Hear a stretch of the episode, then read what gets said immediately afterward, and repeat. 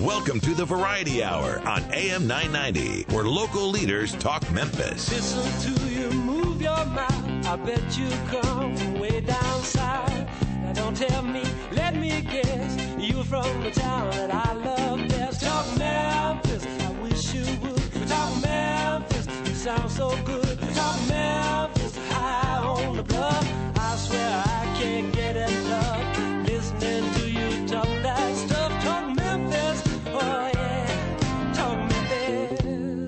Welcome to Talk Money on AM 990. And now here's your host, Jim Shoemaker.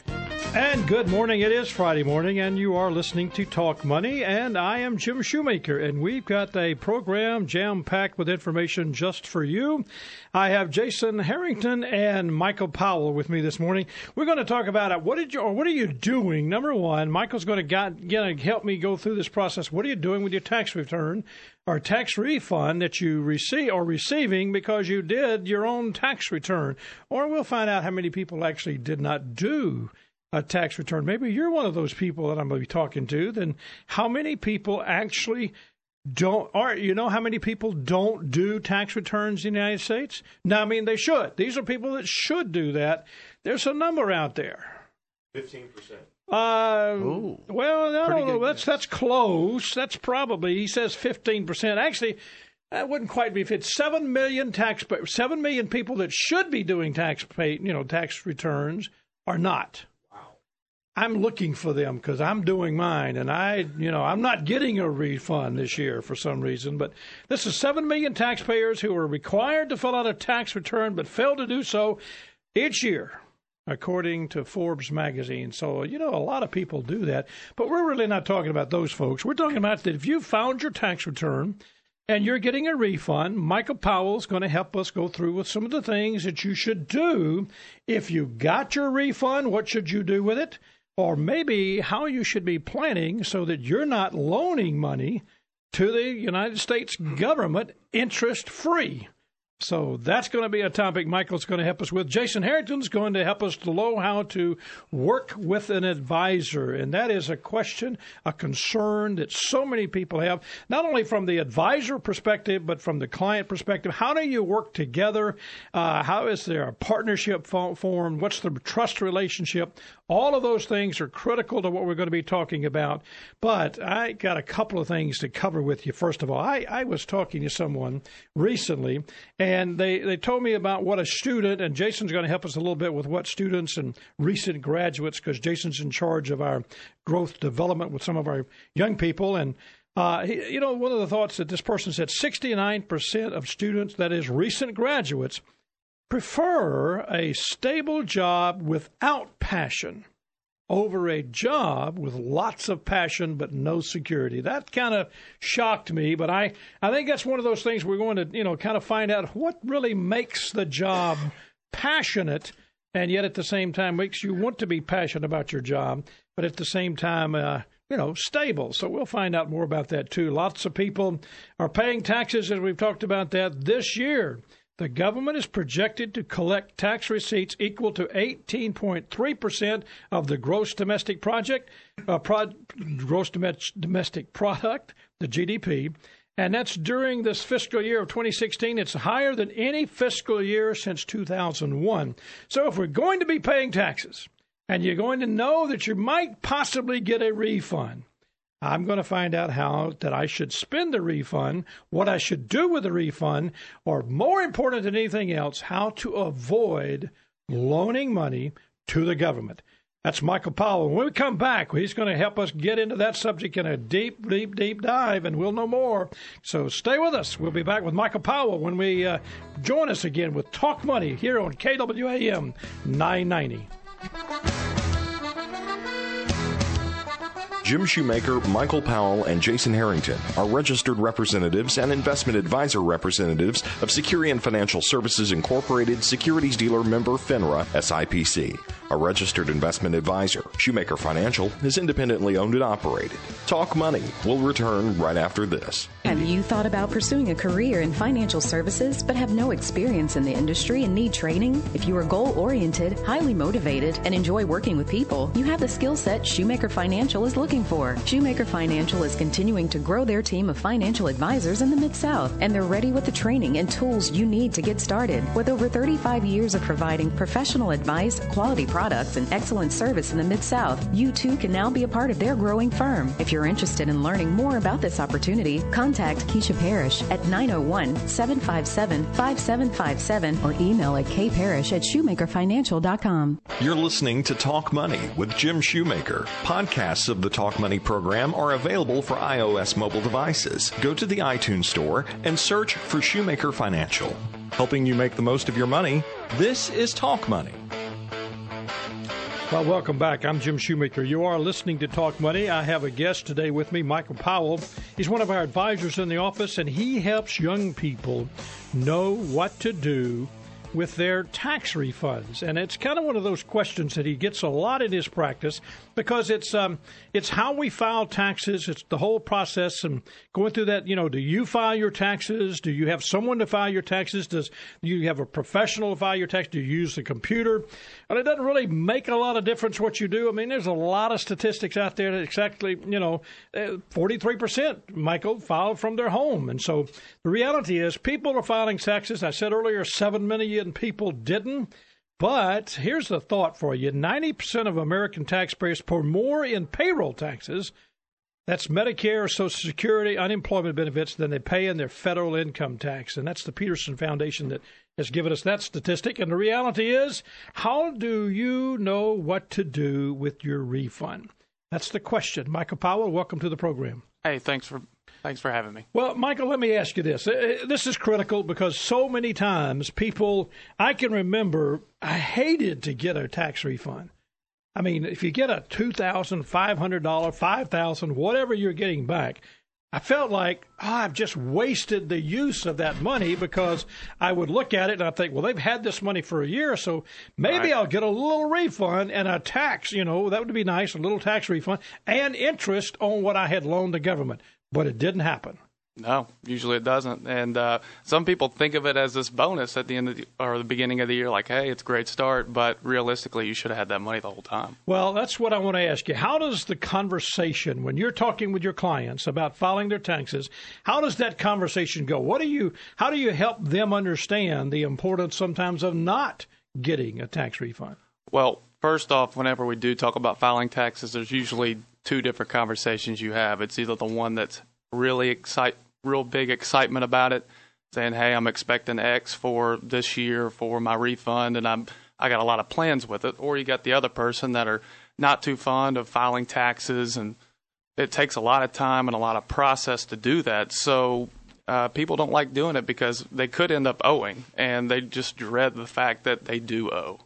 Well, you're exactly right. The, most of the time, people think about that, and I was on the phone yesterday because no, I know, I know everybody's thinking, "Hey, Jim, this is May the sixth. You know, yesterday was Cinco de Mayo, and the bottom bottom line is, um, you know, I've already done this, but you probably haven't gotten your refund back, or if you have, you've done what most people do: you've put it in a checking account, and you're waiting to figure out a way to spend it.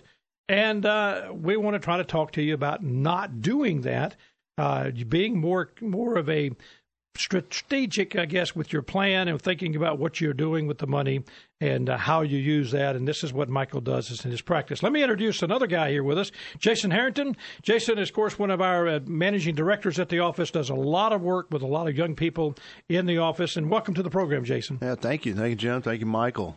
well, let me let me start, Jason. I, I guess when you when you work with your people, you're seeing some of the same things. What do you see with people getting this tax refund? Are they are they excited about it, as Michael's saying, or do you have people sometimes that feel a little frustrated because they are getting money back? Well, I, I think those that do get a refund are generally more excited than the other uh, and having to pay money to the IRS. That's kind of a no-brainer. I can get sure. that one. Sure, that's for sure. Uh, but yeah, I, I, think it. I think Michael's right. It goes it goes two ways. I think people have been programmed for such a long time to see this refund as a bonus, as something that you know will kickstart them off the year, or to pay off Christmas, or to you know, prepare for a vacation that's coming up, and they've already earmarked these dollars. Uh, uh, you know, it, for those who are who are getting the large refunds, you know, over four thousand dollars, five thousand dollars, those are the ones that are like, what what could I be doing with this these dollars on a monthly basis of Adam? Some some don't even know that they can make some minor adjustments to the to the way they're withholding taxes throughout the year to get that money. Uh, they did. They just set it up when they got to work, and they didn't even know uh, that they could get that money. Well, that's exactly right. So I guess you know. Let's let me ask you this. Uh, you know, I guess uh, Michael, I want to. I don't want people to listen listening to the program to think, okay, I I filed my tax return. I, I had someone to do it, or I did it myself, or mm-hmm. I did it on you know with H and R Block or with a you know some tax service or whatever. Right. Doesn't make any difference. The reality is, is it a bad thing to get a refund back? Is it? Should we look at that as uh, as kind of almost what Jason said? Should we say to our people today that are listening, don't ever, ever, ever get a tax refund back? It actually depends. I mean, there, obviously, there's two sides to the coin. It's one is that refund is not a gift from the government; it's return of your money. Like you said earlier, you gave the IRS a free interest loan on your money for that prior year. But on the other hand, it's also a great opportunity for people because realistically, some people find it nearly impossible to save money. And this part of the year, when they do get a refund, like three or four thousand dollars, they find great opportunities to do things with it that they could have done in the past. Uh, so I guess uh, it is a it is a forced saving, is what you're saying. Yes, exactly. But I think realistically, it's not necessarily a bad thing. You just got to be able to take advantage of what you are dealt with. Okay, so what's the average refund on, um, in American today? America today, what's the for for a person filing a, a joint return? What would be the average? As of the year 2015, it's about three thousand one hundred and twenty dollars. So two hundred and sixty dollars a month. Yes, and that's a significant amount of money over you know, a month to month basis because you could get a lot done with that. Yeah, you know, and I guess what I'm thinking if I'm going to give someone $260 a month, I want to benefit for that. Absolutely. Now, if I'm going to say I'm saving money, $260 a month, I can say, okay, I'm going to get a little over $3,000, but I do want interest on that. Yeah. So, and you could even do that in a savings account at the bank. I mean, it's not much more over 0%, but at least it's earning something. All right, I want to clearly define what we're talking about here. If you're going to use it as a savings vehicle, mm-hmm. you know, I'm going to allow the government to have my money, which we say is a bad thing, then you have to have a strategy for what you're going to do when you get the 3000 on average. It's on average mm-hmm. $3,000. Now, I hope everybody's listening. You may only have gotten $300 back you may also have gotten as much as five thousand dollars back. Now that gets into some money when you get yeah, anything sure above does. a dollar. In my opinion, is getting into money. Mm-hmm. So I want you to give us some things, Michael, that you would say to your you're you're in the office, you're you're talking with someone, you've got a couple, and they're going to get three thousand dollars back. That's the average. Right. All right. Talk to me about what are some of the things you're going to share with them that they need to think about what to do with that quote unquote savings plan they mm-hmm. had using the United States government? Well, one of the big things I see a lot of people do, especially with the things that we do today, is credit cards. a lot of credit card debt I see a lot through young people, middle aged people, old people. It doesn't matter. But one thing I like to see people take advantage of is paying down debt. Sure. Whether it is a student loan, a credit card, a mortgage, knocking down a high interest rate credit card could mean a tremendous amount over a long period of time. So paying down debt's one. Another one I see is rebuilding an emergency fund. Uh, this time of year, people are graduating, moving, spending a lot of money doing a lot of different things, and it could deplete your savings fund. So getting that money back, whether it is 500 bucks or 5,000 bucks, it's still going to be able to replenish what you've been spending. And usually we need a good nest egg for emergencies like saving up for. Uh, well, actually, we don't save up for a broken down car, but if that happens, we're we're prepared for it. Okay, let me ask you a question because I'm gonna I'm gonna comment on the savings using this this refund tax refund. I don't. I, I guess I want to be sure I don't do this. I am not going to call it a savings account. It is not a savings account. Mm-hmm. It is not allowing your money to go to work for you. The Uncle Sam is not putting it to work. They're just being there. The law says they've got to. If you overpaid, it is an overpayment. So I, let's just just call it what it is. It's an overpayment of taxes that you didn't have to pay, and Uncle Sam is required, forced to refund that money to you. So you get it in a one check. Now, what you're going to do with it, and I, I want to kind of talk a little bit about this paying off debt. Mm-hmm. Let's go back to the two hundred and fifty to two hundred and sixty dollars a month. That if you use that money per month, could you have avoided credit card debt? Absolutely. And so now, what's the average credit card interest rate if you're not paying off, you know, the, the card every month?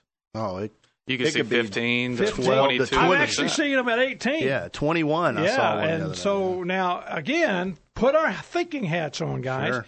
I'm not going to pay off my credit card debt. I'm using, I'm letting Uncle Sam have that $260 a month. They've charged me 8% on my balance, 18%, 15%, 12%, whatever. Right. They've charged you that amount of money for the entire year, and that's an additional cost to you. Yeah, It So adds up. You paid you paid 18% so that someone could use your money for free. That's yeah. Yeah. Uh, come on, guys. That's a no-brainer. So let's be sure that what we're saying to the listeners is that we don't believe that having a tax return of funds from you as a result of you overpaying your tax is a wise financial strategy. Now we can talk about it, and, and you know, Michael, you were saying pay down debt, you know, rebuild your emergency fund, and I am a hundred percent for that if they've allowed that. Yeah, those are critical things. Even maybe start a college education fund, mm-hmm. but all those things that we would think if they're if they were in your office that they should be doing, the reality is they could have been doing that all year long with that two hundred and sixty dollars a month. Oh, yeah, absolutely. So so let's make sure that we kind of get that across that this money is uh, uh, money that is available to you to use during the year and should not be considered quote unquote a savings account. yeah, so I got that. Uh, you know, if if you get, uh, I would prefer to get that money on a monthly basis rather than I'm I'm going to give up this strategy of getting it back at the end of the end of the year.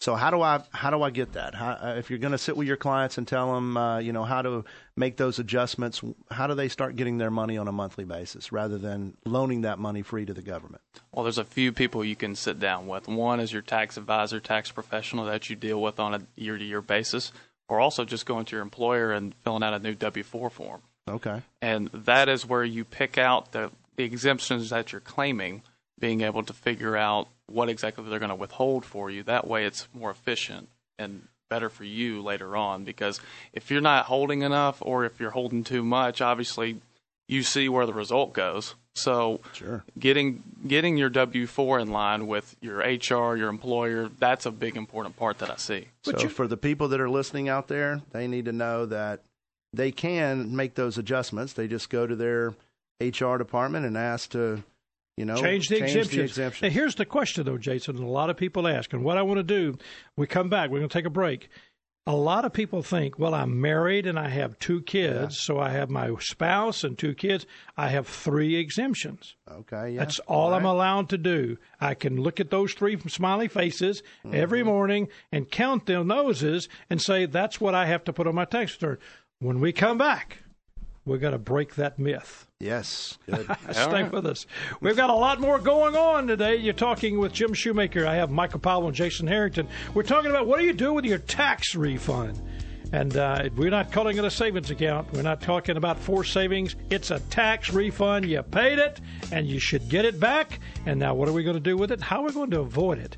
And what do you do with exemptions? Stay with us. We'll be right back after this. This material represents an assessment of the market environment at a specific point in time and is not intended to be a forecast of future events or a guarantee of future results. This information should not be relied upon by the listener as research or investment advice regarding any funds or stocks in particular, nor should it be construed as a recommendation to purchase or sell a security. Talk Money will return right after this. Take a second and think about the three most important goals or priorities in your life right now. At Shoemaker Financial, their team of qualified and experienced financial professionals is committed to helping you achieve these goals or priorities. From insurance needs to college funding, retirement, or estate planning, Shoemaker Financial is here to help you accomplish your long-term financial objectives. To learn more, visit shoemakerfinancial.com or contact them at 901-757-5757. At Shoemaker Financial, it's not just the plan, it's the results. You're listening to Talk Money with Jim Shoemaker. Past performance is not indicative of future results. Investments will fluctuate and when redeemed may be worth more or less than when originally invested. And now, once again, here's your host for Talk Money, Jim Shoemaker.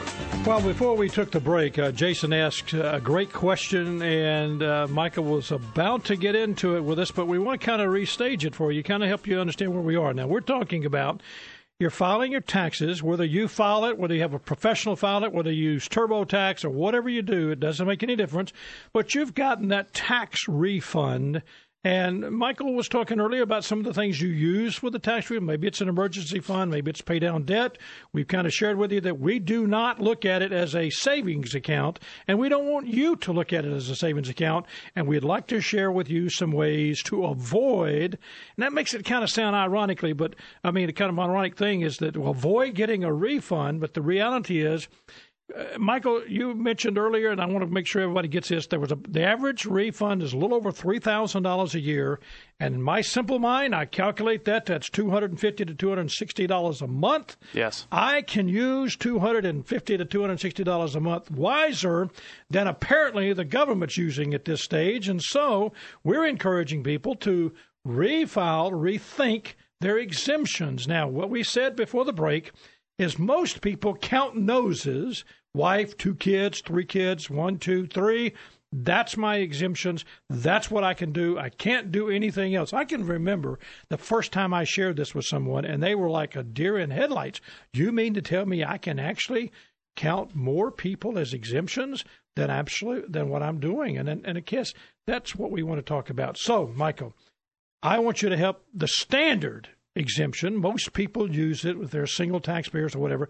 But talk us through what someone can do or should do if they are getting a tax refund when it comes to their exemptions. Absolutely.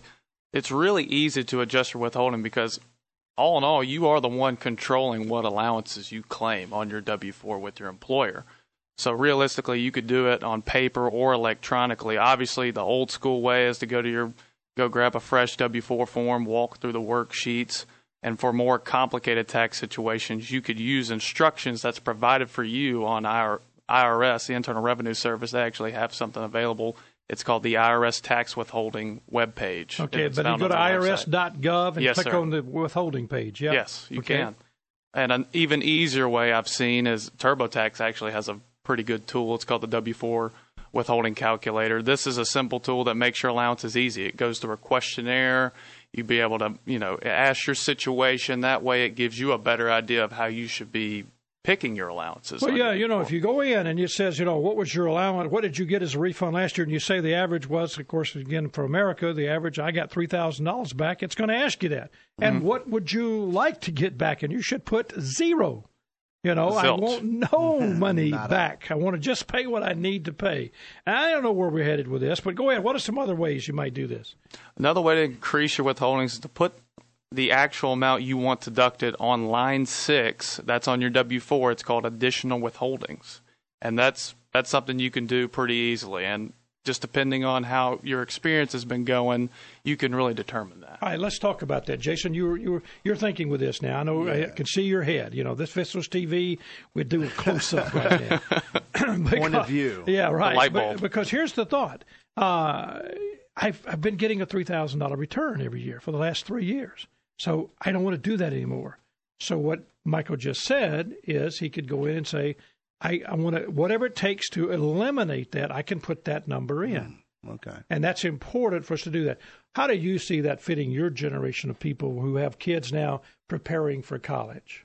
I, I see that as w- whenever we have a tax refund, one of the first places we go is, you know, these guys want to set aside funds for college, and, and I talk them through let's look at your withholdings. Let's increase this number, or let's go in and set on this line six here and a specific number, $400 a month. And now we have repositioned dollars away from a free loan and allocated them or earmarked them towards a college allocation. Something that's now more of a benefit to the client. Absolutely.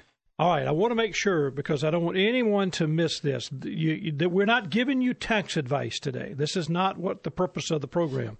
We're just telling you that a tax refund is not a good financial strategy.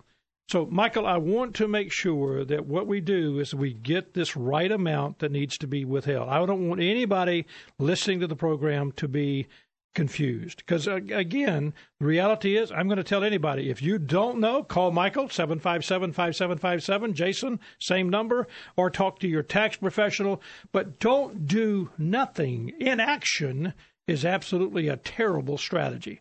So if you've been getting a tax refund or if you're expecting to get one this year, that's not a good financial strategy. So we're saying, how do you do that? But uh, Michael, I want you to make sure that everybody knows they can get this right amount to be withheld. So walk us through some more of the thoughts. Uh, in most situations, people can figure out there's a couple rule of thumbs there. You can ac- accurately complete it yourself. You can have somebody look into it uh, give your employer a fresh one when changes occur. And usually there's a lot of changes that happen throughout the year. So when people go to work and start that job, they'll put in that W 4, do all the things they're currently doing, and then just leave it there. And then they've had a new baby. 10 years later, there's a bunch of big changes. You got married, kids, sure. a lot of different things happen. So realistically, when you have a big change come up, and it's wedding season, most people get married around this time of year. If you do get married, go back and fill out a fresh W 4. If you do have a child, go back and fill it out because those are things you need to take advantage of because you're going to get that big check at the Absolutely. One of the thoughts also for a lot of people is they uh, you know they've been single now they get married and you've got two single people that were filing one particular tax return now they're married filing jointly mm-hmm. and they definitely should examine their exemptions and look at that from that standpoint or if you have that person that's working multiple jobs you know he's got a uh, you know the job that he works during the day then he works the night or something does a second job those are cases where he can do a much better job of looking and filing that tax return just by going in and changing the W 4 uh, for his exemptions if he's got those multiple jobs or they've gotten married. Right. Those are very, very important. Uh, you've got a non-wage income. Those yes. are some times that you need to look at too. So I guess I guess I want to kind of close here. You really want to make sure somebody's doing it right. There is a form. Yes. What's the form? The form you can get. It's on IRS.gov. It's called Publication 919 919. It's how do I adjust my tax withholding and that's going to be able to help you compare the total tax withheld during the year and with what you could expect to file, figure out on your return. And those are things like rental income, uh, unemployment compensation, alimony. The list goes on and on. But like you said earlier, multiple jobs, people do side jobs, and they usually don't get taxes withheld on that, or they do too much. But you got to think about all the different things that you're doing and able to get that publication right. Well, I think what we're saying is that you, if you're getting a tax refund, don't count that as a savings account. No. And we want to tell you that from a financial strategy, you should you should literally be able to if you get any money back, it should be less than a hundred. Maybe you'll have to pay a hundred. That's not a big penalty, so you have to. Of course, you need to save for it. But the reality is, you want it to be as tight as possible. Don't loan the money to the government. They're not going to do it, use it the best way for you. You need to be using it. And again, we gave you a statistic 3,000 is the average amount of refunds that are returned every year. That's $250, $260 a month. You can use, as Jason said, that can be the beginning of a college education fund. Maybe it's additional insurance that you may need. Maybe it's the beginning of a retirement, additional retirement money that you could put aside. Anything that you could do with that money, best to be used for you and not for the government. Don't count it as a savings account. That's what we want to make sure. Michael, great job today. Stay with us, though, because when we come Thanks, back, Jim. I've got Jason Harrington. He's going to talk about, literally, Jason, you're going to kind of give me some insight into how to work with an advisor That's right. I'm going to be the client. Okay. Okay. Oh. Yes. And uh, so I'm going to kind of charge you with some questions, and I want you to give me some insights about how I should work with you. Because to me, a good relationship with my advisor makes a good financial plan. That's what we're going to talk about when we come back. Stay with us. We'll be right back after this. Financial advisors do not provide specific tax and or legal advice and this information should not be considered as such. You should always consult your tax or legal advisor regarding your own specific tax or legal situation. Talk Money. We'll return right after this. Support for the abolitionist cause in Tennessee highlighted just how divided the state was over slavery during the antebellum era.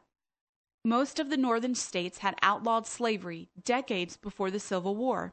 However, it was legal for Southern slave catchers to pursue escaped slaves into the North and a federal offense for Northern residents to help escaped slaves avoid recapture.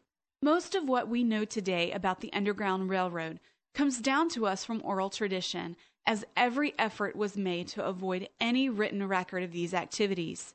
In East Tennessee, where there were few large families, only 1 in 12 persons was a slave. But in West Tennessee, almost four out of every five persons were slaves. Though the first anti slavery publication in the U.S., The Emancipator, was printed in Washington County, Tennessee, the two suspected Underground Railroad sites in Tennessee, the Burkle and the Hunt Phelan estates, are in Memphis. This has been another Mid South History Moment brought to you by Shoemaker Financial. You're listening to Talk Money with Jim Shoemaker. Be sure to like us on Facebook. Just search for Shoemaker Financial. And now, once again, here's your host for Talk Money, Jim Shoemaker. All right, we are talking with Michael Powell and Jason Harrington, and Jason is going to, in this second half of the program, we're talking about understanding how to work with an advisor. And I really kind of wanted Jason to kind of, I'm going to play the advisor, Jason. I mean, the, excuse me, the client. You're going to be the advisor. So I'm walking into the office and kind of don't really know, a little nervous, got a little money, needs to do some strategy planning and thinking. How I'm going to, I'm about to sit down with you. So, first of all, what should be my expectations? How do I go to work with an advisor? Well, Jim, I think I think first and foremost, when you walk into an office of your financial advisor, you should feel comfortable. You should feel that from the interaction at the front desk all the way to how you're approached by your advisor in a one-on-one setting that you should feel comfortable, you should feel relaxed. A, a conversation with your financial advisor shouldn't be something you dread.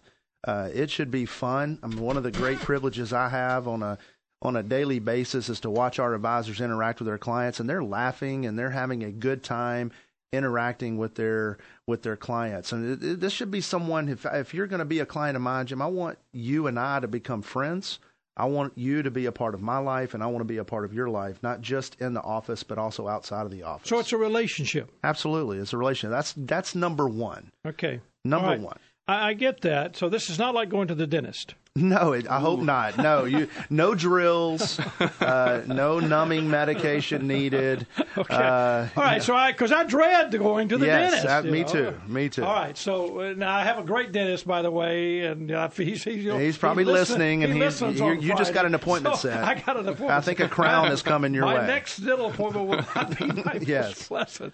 All right. So so it should be a good relationship. You talked about a friendship. You so so uh, I'm going to put in the word there. I should trust you. You should trust. I, you, trust is uh, a very key component because your advisor is going to serve as uh, an unbiased third party observer of what's going on in your life, you and your spouse and your family, and and they're going to be giving advice. And so it's it's very important that you trust enough to listen to your advisor to listen to the things that they're saying, to take the advice. I mean, you're you're placing your financial future in their hands, and we as advisors we take that uh, very seriously. I mean, that's a that's a huge responsibility that we uh, we welcome, but it's it's it's hard, and so you need to trust uh, your advisor so that when they say the things that they say, that you're willing to accept that advice and move forward uh, and move to some proactive. Uh, positive momentum toward the goals that you have. All right, let's let's talk about that because I, I think that's critical. I, I've I've worked with a, an advisor, okay, so I'm working with this advisor, and I just feel frustrated. I mean, Sure. the market's frustrating. I mean, we know about that. We we listened a while ago to the market update, and it's you know the market's starting out, and the market's been anything but good. I know that. I'm a I'm a I'm a savvy client, okay, but I'm I'm tired of hearing the same thing from my advisor. So give me some insight into how do I respond? What what are the things that I need to be thinking about? I'm the client now, remember. So help me understand if, if I'm not satisfied, Sure. how do I tell you? Yeah, more often than not, advisors welcome that type of feedback from their from their client. I mean, they they we want to hear that. If you are have some emotional uh, uncertainty or some uh, you know you're you're just anxious that's a normal real emotion that we sympathize with and to be honest with you jim we empathize with it too because our financial plan is working just like yours and so we want you to hear from you if if if you're uncertain or afraid that's okay let's talk about that and let's understand that and let's work through that together I send you an email. I send you a, a I mean, I um, I call you. Am I expecting a call back within that 30 day. minutes? Oh, A not day? 30 minutes. Okay. not What's in my reasonable? calendar. What's You know, reasonable? I think it's reasonable for you to expect a return email or a call back by the end of the day. Uh, and by the end of the day, maybe something that is just based on your practice and how you, and my practice and how I communicate with my clients. End of the day, maybe six o'clock. End of the day, maybe five o'clock. But I think that it's important when our clients become uh, clients of ours that we uh, talk them through what that service expectation is. Because to be honest with you, some advisors need to talk. I mean, some clients need to talk more frequently, More but, frequently. you know, than others. But you know, we try to set that standard up front of what do you need as a client? How quickly do you need me to respond? And and ways where if it's an emergency, that that response time can be quicker. What are some events that might occur that might cause me to want to talk to you more often, or or maybe it's a triggering event Sure. that says, "Hey, I got to talk to Jason. I, I need to get some information from you." hopefully anything in your life as a client, Jim, that you feel is uh, an impactful financial decision or an impactful financial event is something that you feel comfortable in or are wanting to talk to me Give me about. an example. An example would be uh, you're, you and Linda are going to buy a new home. Uh, and you're about to buy a new house and you're trying to Okay, decide. cut this out. Okay, We my bad. Okay, Yeah, yeah. Let's go to something. Let's pick another client, another example. We're just playing here, Okay, right? Right. just, This is just, role play, This right. is role play. Yeah, because Uh, boy, if she's listening. Oh, she didn't Yes, know, huh? yes. Okay. Congratulations on the new home. Yeah, right. Uh, but if you're going to buy a new home, or you know what, if you have a child on the way, uh, That's another That's big- another one. That, that would be a grandchild. Okay. If you have a All right. grandchild. So uh, if you have a grandchild or a child on the way, I mean, these are things that we need to talk about. It doesn't necessarily mean that your financial plan needs wholesale change. Right. It just may mean that we need to look at how things are working, check how cash flow may change with some of these decisions. When you have a child or a grandchild, that may change your whole goal perspective. Uh, you know, uh, people once they have a child, the things that were important to them as a couple become different because now they have someone else to think about, and their plans may change. Well, if you just tuned in, I'm talking with Jason Harrington, and we're talking about, I guess, how do you work with an advisor? Now, we're doing some role playing and just trying to help you understand a little bit better of the relationship that the client and the advisor has. I'm playing the client. And I'm asking some questions to Jason, and Jason's giving some great feedback on how does the two work together. When we come back, I want to kind of dive in, Jason, to some core values that an advisor needs to deliver. And Michael, I want you to help us with this, kind of go through some core things. We're going to talk about organization, objectivity, education, partnership. Partnership's a biggie, and I want to dive into that to it so that we can kind of help our listeners know what are the expectations. You mentioned it. What are expectations between the client and the advisor, and how do we meet those? Stay with us when we come back. Jason Harrington, Michael Powell. I'm Jim Shoemaker, and you're listening to Talk Money on KW AM 990. Helping you make the most of your money, Talk Money will return right after this. Take a second and think about the three most important goals or priorities in your life right now. At Shoemaker Financial, their team of qualified and experienced financial professionals is committed to helping you achieve these goals or priorities, from insurance needs to college funding, retirement, or estate planning. Shoemaker Financial is here to help you accomplish your long-term financial objectives. To learn more, visit shoemakerfinancial.com or contact them at 901-757-5757. At Shoemaker Financial, it's not just the plan, it's the results helping you make the most of your money. This is Talk Money with Jim Shoemaker. And now, once again, here's your host for Talk Money, Jim Shoemaker. Welcome back. I've got a thought for you. Just uh, only 16% of college graduates who were born into families at the bottom 20% of wage earners remain in that bottom 20% of wage earners during their adult lives.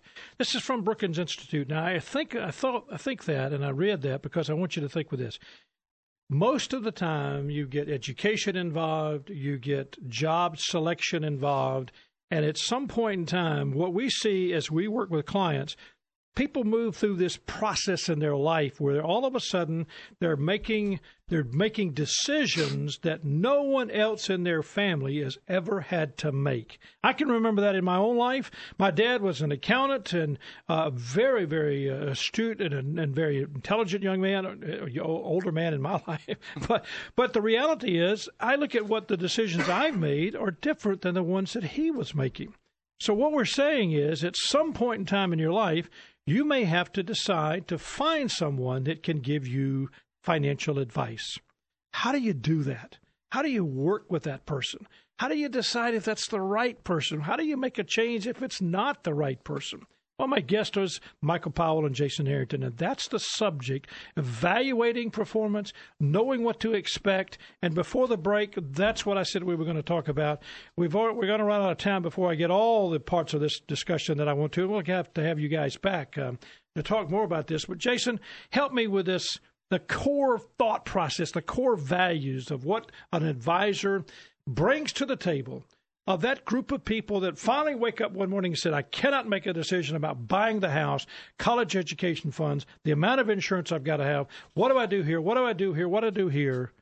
They've got to say, okay, I've got to find somebody to work with. They're looking for it. What should they look? What are the expectations? What are the core values? Well, I think the, one of the first core values is just just what you said. Many clients that we deal with have, you know, a little bit here, a little bit there. They have stuff everywhere. They've been doing life and getting organized, uh, getting all of your financial documents, your numbers in one organized place. Uh, that is one of the key components. At the end of this destination with your advisor is peace of mind, and the beginning of that peace of mind is going to be organization. And you know, we we help some married clients of ours have conversations about this organizational pattern that they've never had before. Right. You know, they're going to soccer games, you know, making sure grades life are up. Is you tough. Know, life is happening. And so they don't talk about this on when they get done with work and life. They're talking about you know how the kids doing and how are you doing and i so. can remember earlier on in, in my marriage with miss linda we were looking at doing this. Once a year, we would get away and go up to actually Cape Girardeau, Missouri, to Holiday Inn up there that had a Holidome. And we'd sit around the pool. The kids would swim in the, you know, this was January, and we spent time. And all sure. we did was talked money because it's hard and all the other stuff going on to have a concentrated time. What we found is we would take that premise and move it to our clients, helping them have that Correct. tough conversation organizationally how do you put it all together? And that's what we do with our practice is we help people organize. That's what you're talking about. Sure. What's number two? Uh, number two would be you know, that accountability piece. I mean, talking about money is hard. It's probably one of the last, you know, it taboo. Sub- yeah, promise the you, last. it is my house. Absolutely, it's the last uh, taboo subject out there in the in the world. And so when you start to talk about money, you start to peel back some nerve, you know, some sensitivities and some nerves nerve there. Yeah, yeah, some nerve endings. And so we, as an advisor, we can serve as that you know that non-biased look and then hold our clients to the level of accountability they want to. Sometimes we have to hold their hand. Sometimes we have to encourage.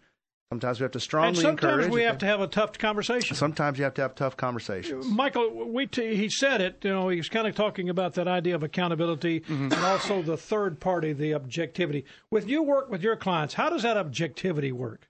Well, realistically, we play the role of sometimes being devil's advocate. Yeah. I tell you what you need to hear, but sometimes you don't want to hear it. And that's the same thing with anything you do. You go to the doctor, they say, hey, you need to start eating better. I know that. but realistically, They've never I, told me that. If I tell you if I tell you something you need to do, it's it's it's because I care about it and it's because I, I know that you need to be educated on it. You know that that is so critical because I think sometimes here I am, I'm going to be the client again, Jason. Okay. And I'm saying, you really are you really objective with this? Aren't you trying to sell me something? Uh, you know what? That's that's fair. That's a fair concern that a, that a client should have. But you know, part of what a good advisor would do is that, I'm looking beyond just what we're talking about today. And and yes, I am trying to look at your total picture. I am trying to look at you totally objectively. Uh, you know, we talked a little bit about how to select some of your advisors, and you should pick one that doesn't have to you know, be stuck in any one zone. So yeah, we're looking at this objectively. Well, obviously, guys, we're going to have you back because this is jam packed with a lot of good stuff. So just uh, we'll put this back together and do it again. I want to remind some people we have a couple of things going on at the office. Exceptional plans for extraordinary people. That's May the 12th. Call the office to find out more about that, and also preparing for retirement, an exclusivity of the FedEx employees, exclusively for FedEx employees. That's May the 19th. Call the office more about that. That's um, Landon Mills and Frank Allen. Well, it has been a jam packed. We have covered a lot of information today, and what I want you to understand is there is just no way possible that we can get all this together. So if you've got questions for these guys, call them. It's you know it's simply 757-5757. Ask for Jason Harrington asked for Michael Powell. It is a conversation that is worth having. We talked about organization, accountability, objectivity. We only covered three of the six core values. There's more to it. You will want to find out more about it. Well, it has been a good day, guys. Thanks so much for being with Absolutely. me this morning. Thanks we for enjoyed having it. me. We enjoyed it. We'll do this again, and again, I want you to be with us next time because, again, it's always fun to have you participating with us, listening. I want to say thank you to Michael and Jason, producer and board operator Art Frederick, guest and content coordination Francis Fortner, production assistant Eleanor Moskovich, Mid South History Moment Rebecca Brazier, that she reads it, and of course True Johnson writes it. I'm Jim Shoemaker. We're here every Friday on Talk Money, helping you make the most of your money.